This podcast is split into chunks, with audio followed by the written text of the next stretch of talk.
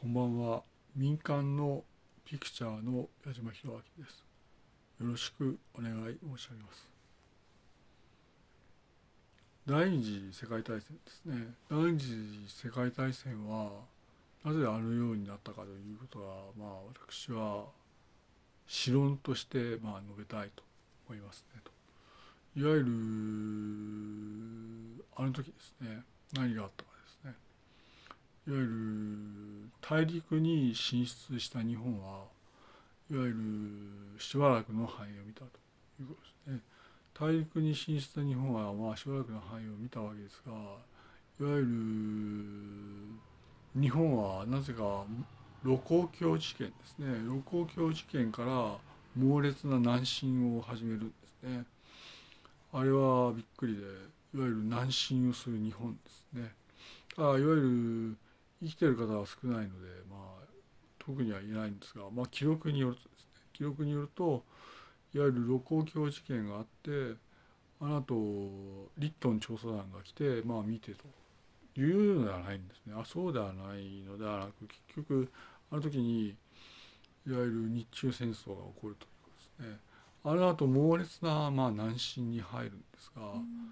日中戦争が起こった後猛烈な南進ですね。あれは何かというといわゆるなんだろうというのがありますね。あれは何だろうないわゆるあれは何だろうな、うん、意味不明と。えー、っとねまあ年代はかなりめちゃくちゃになるんですがあの辺ですねなんかねあの辺がなんかすごい不自然で急速に戦線を拡大する日本になるんですね。あれはよくわからないけどいわゆる急速にその戦争に突入していく日本になると。それでいわゆる必死に分析をするもののあの時の激突は結局猛烈な南進になってその後まあ南進していってずっとどうなるかというとビルマまで到達してつまり今のミャンマーまで到達していわゆるさらに南進をすると南進をして結局オーストラリアまで到達してるんですね。オーストラリアに到達する寸前でそのアメリカ合衆国が南から攻撃をかけて今度は北上するということですね。あれはもうほとんどよくわからないんですが玉砕が続いて玉砕に次ぐ玉砕が続いていわゆる日本はいわゆる発見をされるという、ね、日本は発見をされた後いわゆるアメリカ合衆国が南から来て私の推論だと、まあ、いわゆる北から圧迫をかけたのがあったんだと思いますね北からいわゆる南に押したものがあったと。ただそれは何かというとソビエト連邦ですね。ソビエト連邦がいわゆる北から猛烈な圧迫をかけて日本は南進をすると。その時に南に行った日本はいわゆる南からアメリカ合衆国がいやオーストラリアに到達した日本は日本軍は要するに、えー、猛烈なその確認をされた後逆にアメリカ合衆国を中心とした連合軍がいわゆる北進をかけると北進をかけると攻撃された形になって、えー、レイテ・サイパンですね。あの辺りをずっと逃げ回ってフィリピンをずっと逃げていわゆる本土に入るんですね。本土に入ったということですね。それで本土に入ったとどうなるかっていうといわゆるその地下壕を掘るんですね猛烈に地下壕を掘ってあったのでいわゆる大丈夫だろうかなとか言っていたところいわゆるその上空に B29 が飛んできてそれでまあ結局あの時に焼夷弾を落としたというんですがまあ焼夷弾を落とすわけですね。ところがまあ私はまあこの時期に知ったんですが焼夷弾を落としたんですが焼夷弾というのは実はあれは核爆弾ですねということですね。核爆弾の小型化小型化はいわゆる今も人類の課題ではあるんですがあの時に B29 が飛んできて焼夷弾を落とすという怖いことをやったんですね。あの時に本土はまあ真っ黒焦げになって全部なくなったということですね。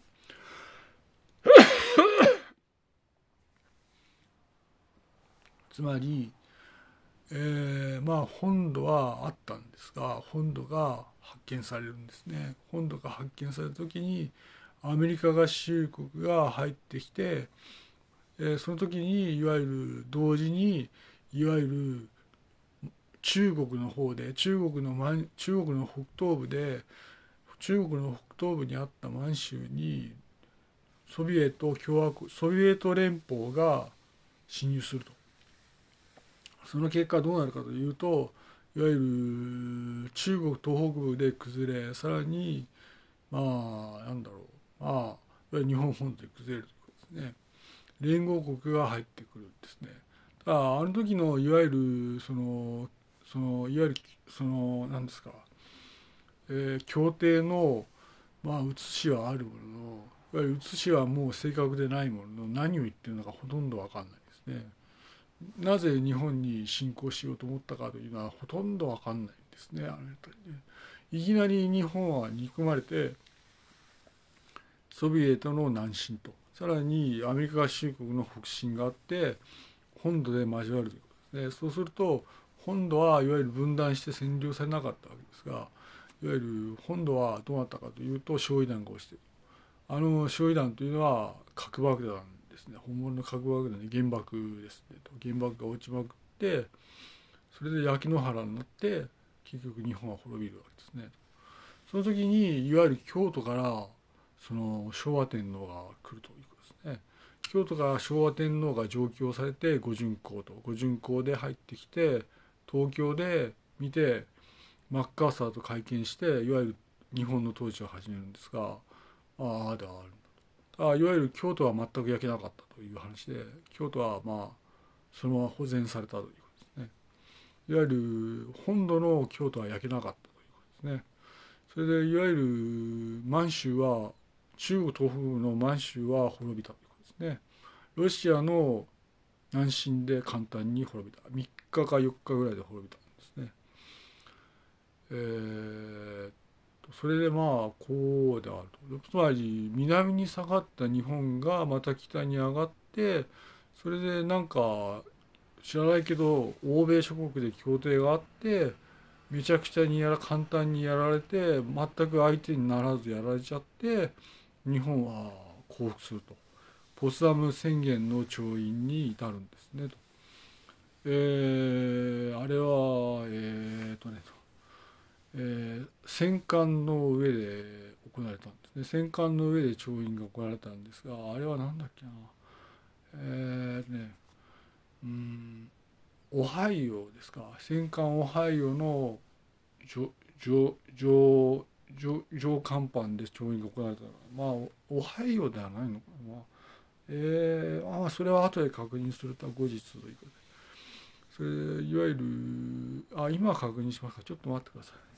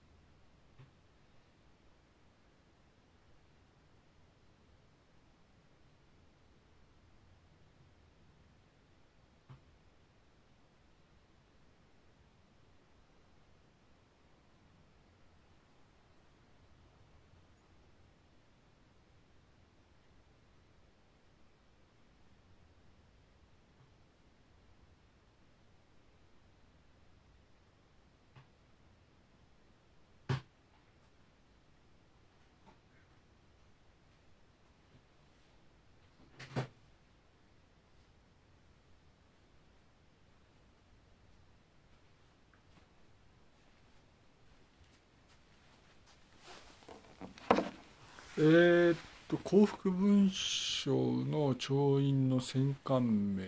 は出てこないので忘れました。えー、とねうん。アイオワですかね。アイオワうん。アイオワだったかな。戦艦アイオワの上で調印したんですかね、まあ、よくわからない。まあ、どこかの戦にアメリカのアメリカ合衆国の戦艦の上で調印をしてそれでまあなんだろう日本側からいわゆる日本軍の将校が出向いて調印したと。その時にその調印した将校は全員助かんなかったのかな。そういうことですね。調印した将校は全部助からず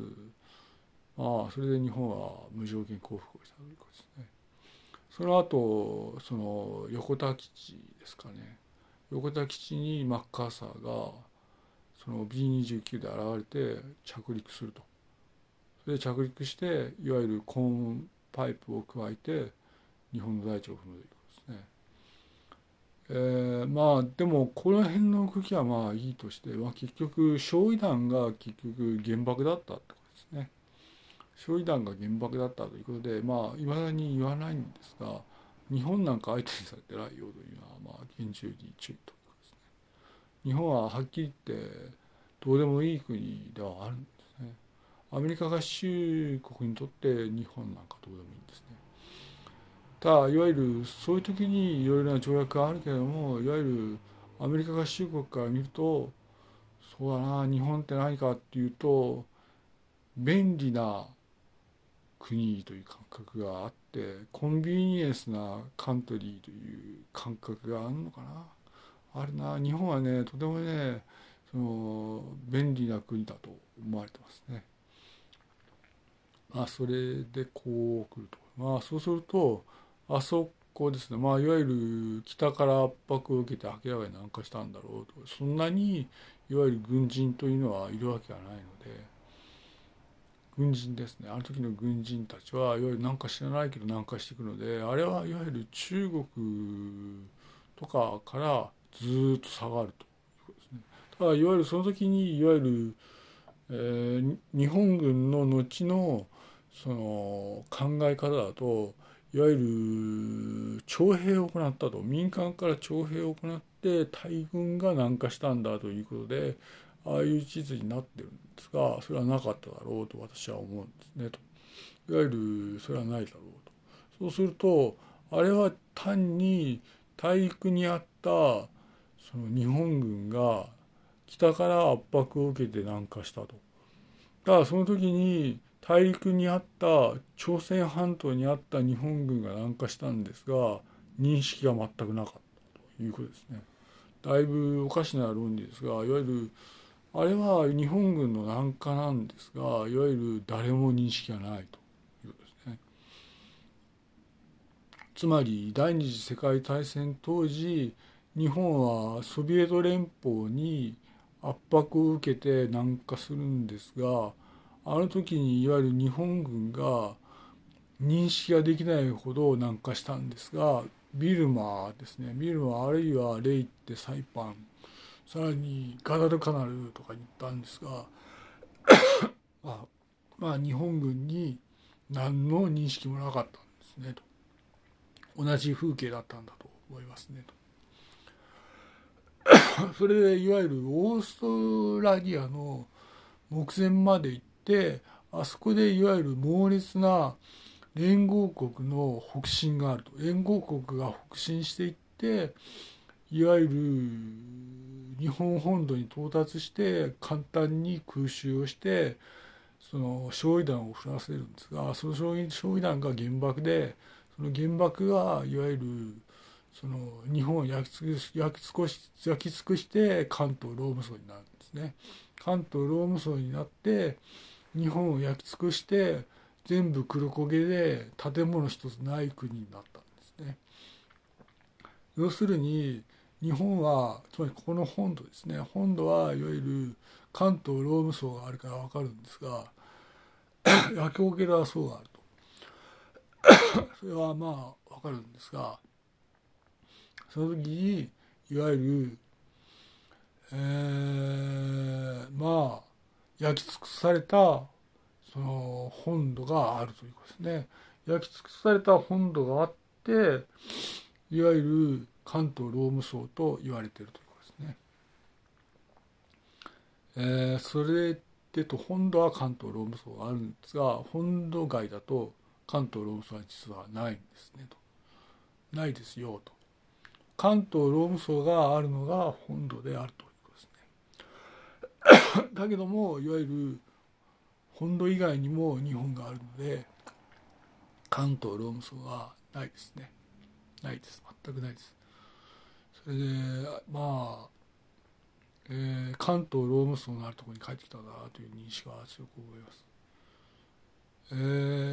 ー、っとまあ多数帰るのでまあいわゆる録音を頼んで録音するといいと思いますねと、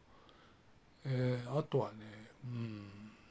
まあなんだろうなんか知らないけれどもいわゆる憎まれた日本というのがあってものすごくその憎まれましたね。あの後まあ日本は一言も外人に口を聞いてもらわないことが続いたというですね。日本人は一言も口を聞かれないんですね。ずっと続きましたね。戦後1945年からまあそのまあ復興の土音なんですがまあ結局その時に何があったかというと日本人に口を聞いてくれない世界諸国であったなというのはありますね。一言も口聞いてくれないですね。まあそれで日本というのはいわゆる視線に気を使うようにという通達が内々にあってみんな視線にその気を使う国だったんですね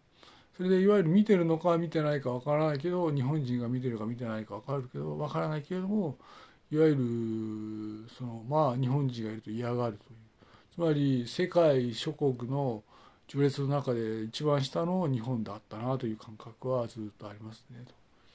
日本のいわゆる国際的な序列はいつも最下位だったけれどもここまで戦後復興したということがあるんですね。それでえー、っとまあ今回のことというのは結局枝葉を除くとパンデミック戦役であったというふうに名付けるんですがこのパンデミック戦役というのは要するにエイリアンたちが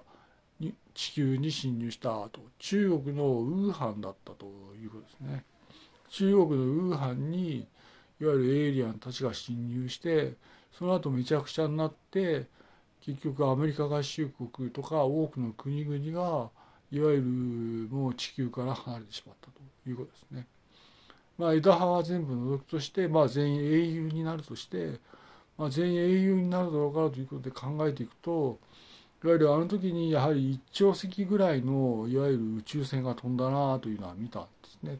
ただ一兆隻の宇宙船はステルスでやはり見づらいんですが見えなかったんですが一兆隻のぐらいの宇宙船が飛んだ太陽系であったなというのはかなり思いますねと。まあかなり死因はしたんですがまあいわゆる眼鏡で見たのは確かだと思いますねと。そうするとあの時1兆隻ぐらいの宇宙船が飛び交って何やったかっていうのは結構あるんですがあれは宇宙船が飛び交って飛び交った時期というのは1年以上続いたんですね。1年以上宇宙船が飛び交ったんですがあれは何だろうというのは結構あっていわゆる私はまあ怖いからあまり見なかったんですがいわゆる飛び回る宇宙船は見たのですが月の周りを飛び回る宇宙船は見たんですが何だろうというのはあるんですね。だからステルスではっきり見えなかったんですがあれは1年半ぐらい続いて1兆隻以上の宇宙船が飛び回っていたのは間違いないんですが何だろうというとなんか盛んに飛び回ってその功績を残してるんですがあれは何やったんだろうなと思って月の周りを飛んでるのが見えて何だろうと言って何であるか誰もわからないですね。その後いわゆる何があったかっていうと皆既月食があったね。皆既月食があってそれからターンオーバーしていわゆる今に至るんですが皆既月食の後からまあ良くなったかなというのはありますね。皆既月食があった日本ではあったと思います。えー、2023年の11月10日ですね。金曜日ということですねそれでまあ2023年の11月10日で金曜日ということですね。それでいわゆる何やったんだろうというと実は一言も話してもらえない日本なんですね。日本はいつも差別的待遇を受けるんですが差別されてるとはどうも思えないということで。日本人には実は何も一言も喋ってくれないんですね昔からね。私はまあ UBC 語学留学をしたんですがいわゆる日本人には何にも喋ってくれないですね。には UBC でまあ日本人に何も喋ってくれなかったなとかあって何が起こってるのか全然わかんないけど結局 UBC に語学留学したらみんな死んじゃったなというのはありますね。うん、そそういうことですよね。いわゆる日本人だって見られると世界序列で一番下なので差別されるんですがいわゆる今回のパンデミック世紀も分かってるようでいて全然分かんない。いわゆる1年半ぐらい、まあ、いわゆる月の周りを宇宙船が飛んで功績を残していたのにいわゆる意味不明と。ただ見えるかって言うと見えないんですね。宇宙船は見えるかというと見えないのでいわゆるステルスだったということですね。それでいわゆるその見ていたその方々はステルス技術をいわゆる研究したということでやっと戻ってきたということですね。本土に帰ったということですね。えー、っとねと、うん、ここの辺りここの辺りは要するにその何かやってるなというのは宇宙船が何かやってるなというのはあるんですが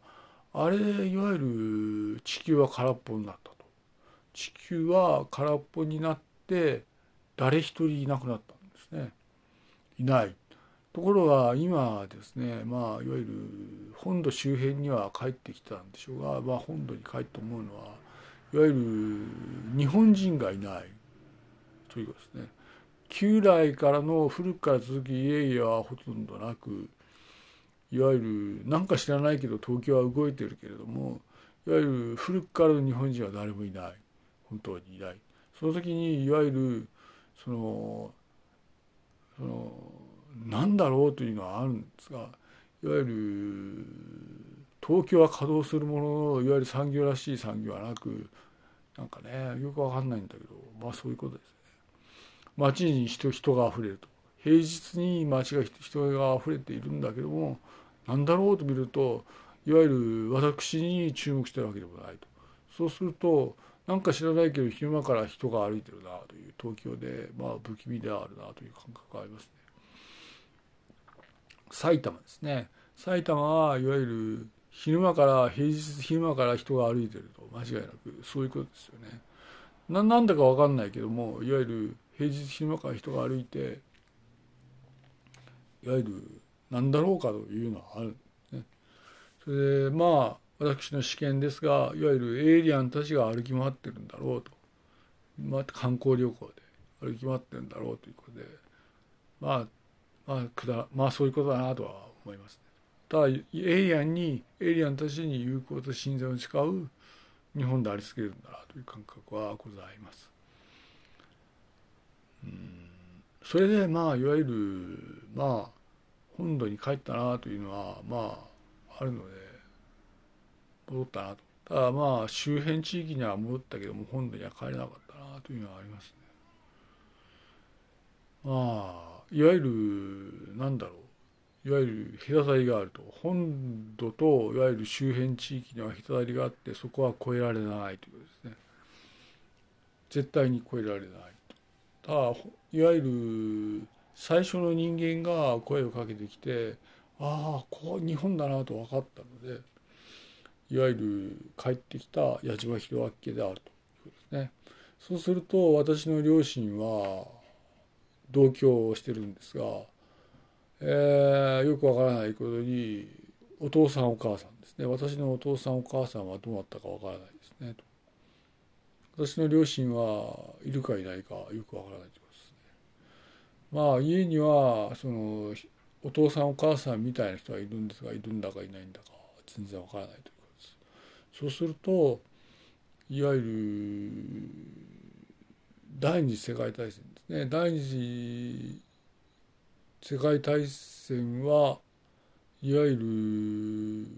何だったかというといわゆる日本にとっては重大な戦争であるんだけれどもいわゆるこの時にその他の国にとって重大な戦争でなかったんだろうという認識があってそうだなとは思うんですね。いわゆるあれはいわゆる何かというと何だろうというのはなぜ憎まれてあそこまでやられたかというとお手軽だからですね。まあお手軽にいわゆるその奴隷にできる国なのでお手軽に入ってきたと。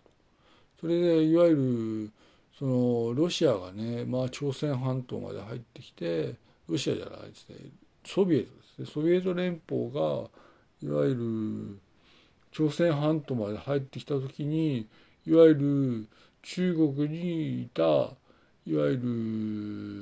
る日本人たちはいわゆる必死にそのあるまあ本土に向かって歩いて帰ったと。そうですね。歩いて帰っていわゆる何日もかけて歩いて帰って結局そのまあ対馬ですか。対馬辺りで渡ってきて本土に帰ってきたと。みんなガリガリで痩せっぽちだということですね。まあ結局まあ満州で何が判断されたかというととにかくこんなとこにいてもしょうがないんだと。いわゆる外地なんだという認識になってじゃあどうするかというといわゆるその向こうの最後の判断でとにかく本土に戻りましょうということで本土に戻ったんですね。あの時にものすごい大混乱であったもののまあ、いわゆるその向こうの最後の指導部がいわゆる日本に戻ろうと本土に戻ろうと本土しかないんだと私たちには本土しかないんだって帰ってきて、まあ、いわゆる帰ったとですね。うん。まあ私たちですね、まあ、矢島弘明はまあ全員戻ったわけですがいわゆる矢島弘明は戻ったんですがいわゆる矢島弘明の判断として アメリカ合衆国ニューヨーク州にいるなという認識が至りましてどうしようかといわゆるその妻と話してたんですがいわゆるどうしようかという判断の中でいわゆるアメリカ合衆国にいるけれどもいわゆる本土の位置が分かるなということでじゃあ本土に戻ろうかなという感覚になったんですね。それで今日もちょっと戻ってきたんですがいわゆる本土にいるというか本国に本本土にいるといういわゆる認識があると。アメリカ合衆国ニューヨーク州ですね。まあパスポートがあるのでそちらでと。パスポパスポパスポートは保持したので、まあ、パスポートは聞いていたという認識になるんだろうと思いますパスポートは家に置いてありますので持って帰ったということですね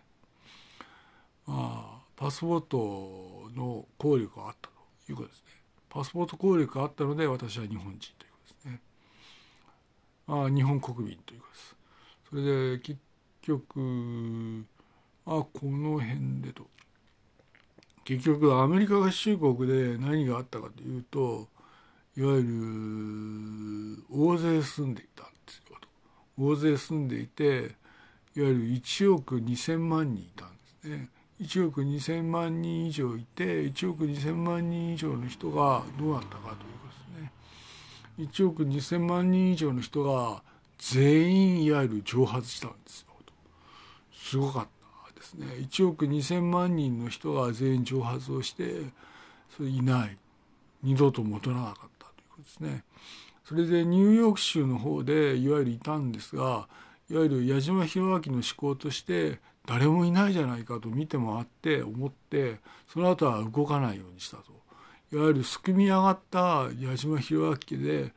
これはまずいなと生物学的観点からいくらなんでも人が一人一子いないのに移動していわゆる見て回るわけにいかないなということでいわゆるその7年間ですね妻が言うところの7年間私が言うところの5年間ですねいわゆるすくみ上がってずっといわゆるニューヨーク州のブルックリンにとどまったんですね。つまり矢島弘明家のその思考としてはいわゆるブルックリンニューヨーク州ブルックリンにとどまり続ければいわゆる人が集まってきて必ず日本人の集団をなすだろうと日本人の集団をなした時にいわゆる道は開けていわゆる明るい新しい日本になるだろうと考えてニューヨーク州ブルックリンにとどまったんですね。ところがニューヨーク州ブルックリンというのはいわゆる私たちは知っていたものの半信半疑で日本にいるんだと思い続けたということですね。私たちのいわゆる日本はですね1億2,000万人いたんですが私はまあ後に述回するんですがいわゆるそのニューヨーク州を玄関口とする日本日本はですねいわゆる蒸発したと蒸発した時に残った旧日本人は何人ぐらいかというと8,000人ぐらいというふうに類推してます。そういうことですね。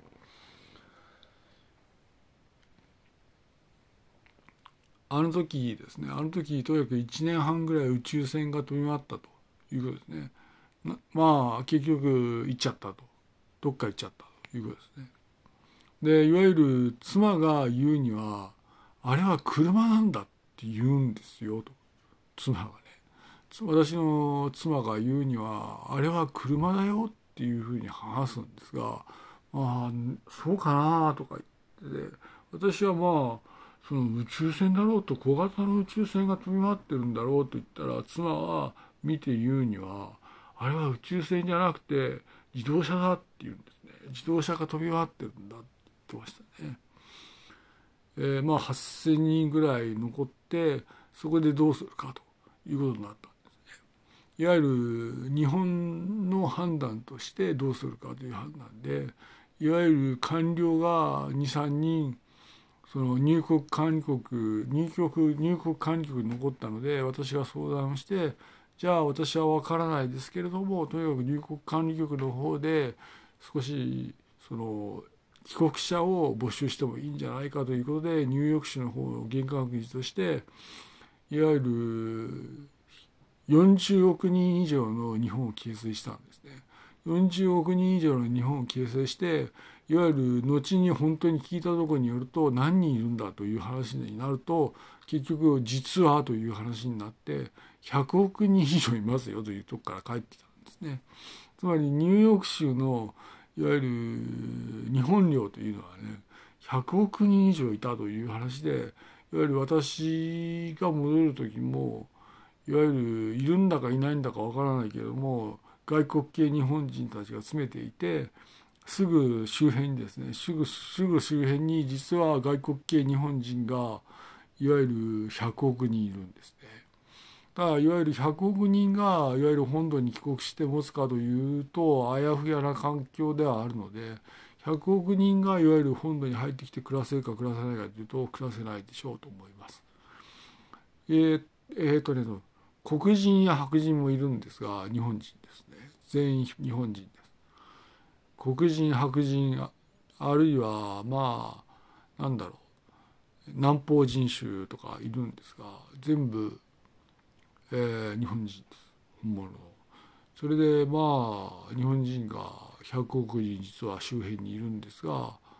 まあどうするかということですね。本土にはいわゆる住めないだろうと。いわゆる領土のいわゆる関係で滑らないけれども周辺地域に実は日本人日本日本国籍ですね。日本国籍の日本人がですね根血の日本人が100国にいる状況ですね。そういう状況ではあるということ。えー、まあそれでとまあ大した話はないんですね。つまりいわゆるアメリカ合衆国でいたんですがいわゆる矢島弘明は会話がなかったの。で大した話は全然ない何にも教えてくれないですねそういうものということですねいわゆる何何にも教えてこなくて見るだけ見て学ぶというですね見て盗む方法論を取るしかないですね。私はまあ DVD ビデオも買うんですが非常に高価で高いなとは思うもののディスクですね。ディスクはえー500枚ぐらい持って帰りました。ディスクですね。アメリカ合衆国のディスク500枚ぐらい持って帰りました。そういうことですね。えー、っとねと、まあいわゆるニューヨーク州に拉致された日本人たちは1億2,000万人だったんですがこれがいわゆる避難活動で消えたということで消えちゃったと。それでいわゆるニューヨーク州にとどまった矢島弘明はいわゆるその8,000人ぐらいかなと推論つけたんですね。いわゆる8,000人ぐらい残ったんだろうかという時にいわゆる官僚の方に相談して23人に相談して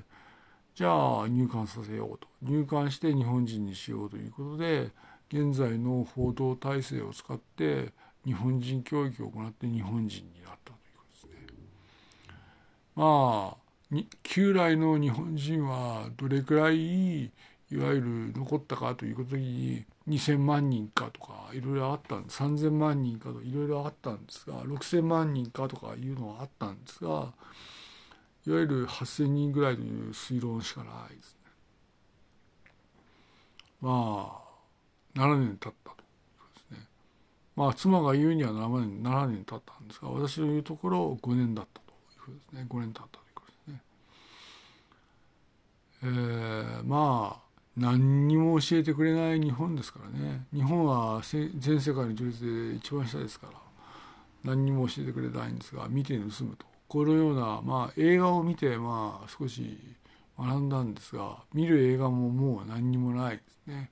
アメリカ合衆国でその生産する映画で見るべき映画はもうないです。一つもありません。映画は見尽くしたんですが5年経っていた。妻の実時間で7年経っていたとそういうことですね。うん。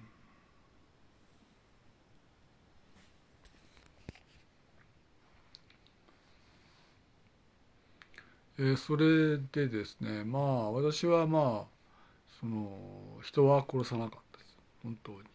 私は人は殺さなかったし妻も実は人は殺してないという私の息子たちも実は人は殺してないというそういう家庭です。恵まれてると思いますね。あとはまあ私矢島弘明は民間のピクチャーで仕事をしておりまして形上ですね。形上デュッセルドルフに本部のあるピクチャーで仕事をしてます。なんとかなるんじゃないかと思っております。えー、そうですね。とまああまり面白くない話かなと。あとはまあなんだろう。えー、まあパンデミックは終結宣言がされたんですねと。国連で終結宣言があったと。ただ私が承知するところところでは国際連合で終結宣言があり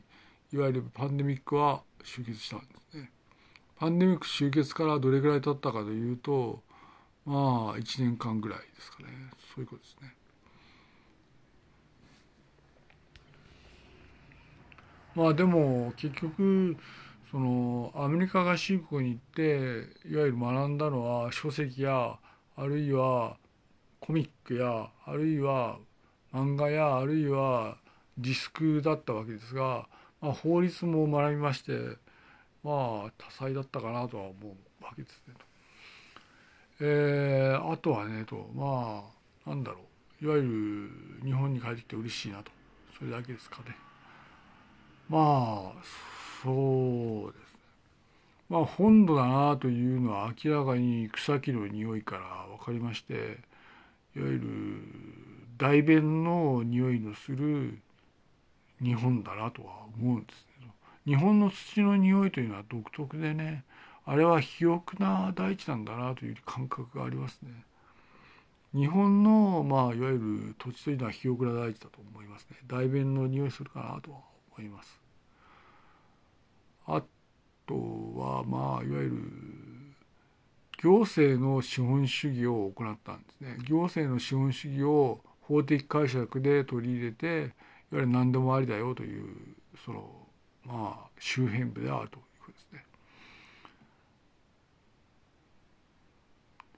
えー、まあ政治の資本主義も取り入れたということですね。政治は何でもあるということですそういうことですね。2023年のいわゆる11月10日ですね。帰国をいたしました。パスポートも生きておりますのでそちらの確認をと願います。えー、まあ結局18歳5ヶ月から56歳えー、うん56歳8ヶ月ですか56歳8ヶ月までいわゆるまあなんだ11歳5ヶ月から56歳8ヶ月までいわゆるアメリカ合衆国にいたと外国に外地にいたということになりますね。ただいわゆる周辺部で滞留したんですがもう中に入れないということですね。周辺部で滞留したとこ中に入れなかったということですね。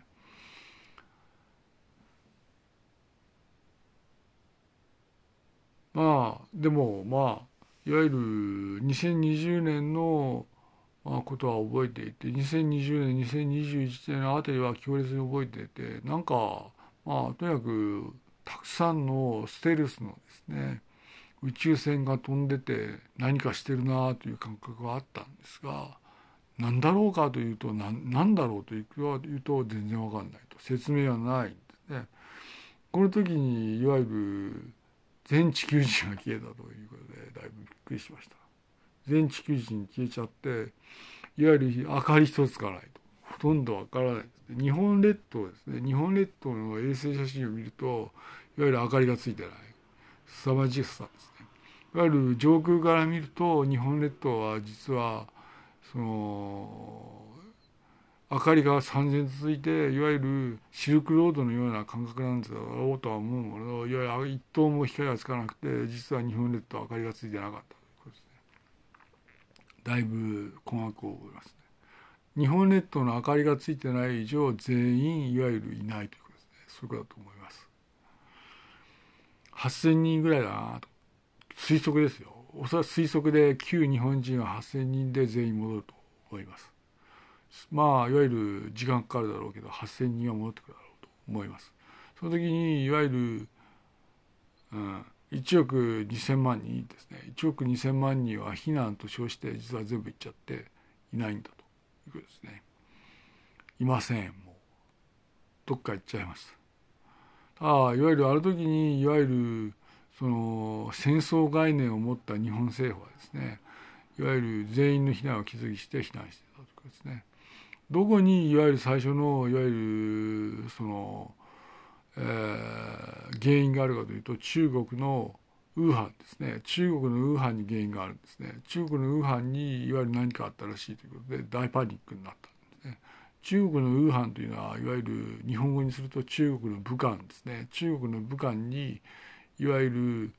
その未知のウイルスが入って世界中に波及してみんな逃げてったという図式なんですが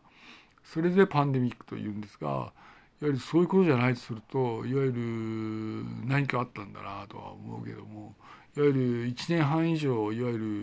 る衛星の周りをいわゆるその何か飛んでるなというのが見えて妻は車だというし俺は私はまあ宇宙船かな小型宇宙船かなと思ってたんですが、まあ、だだいぶ凄まじく騒いでたんですが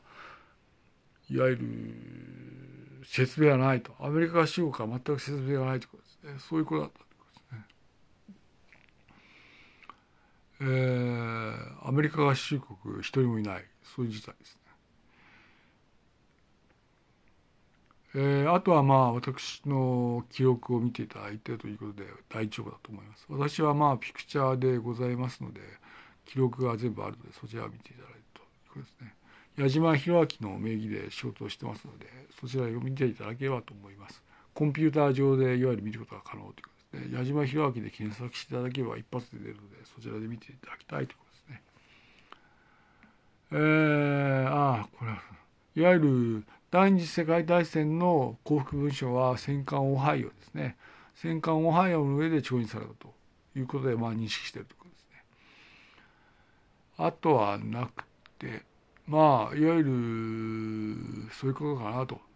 ね戻る人数は8,000人に過ぎないなということですね。ただ周辺部に大勢の日本外国外国系日本人がいるので交流はあるのかなと思います。まああとは特にないんですか。あとは特にないのではいこれで終わります。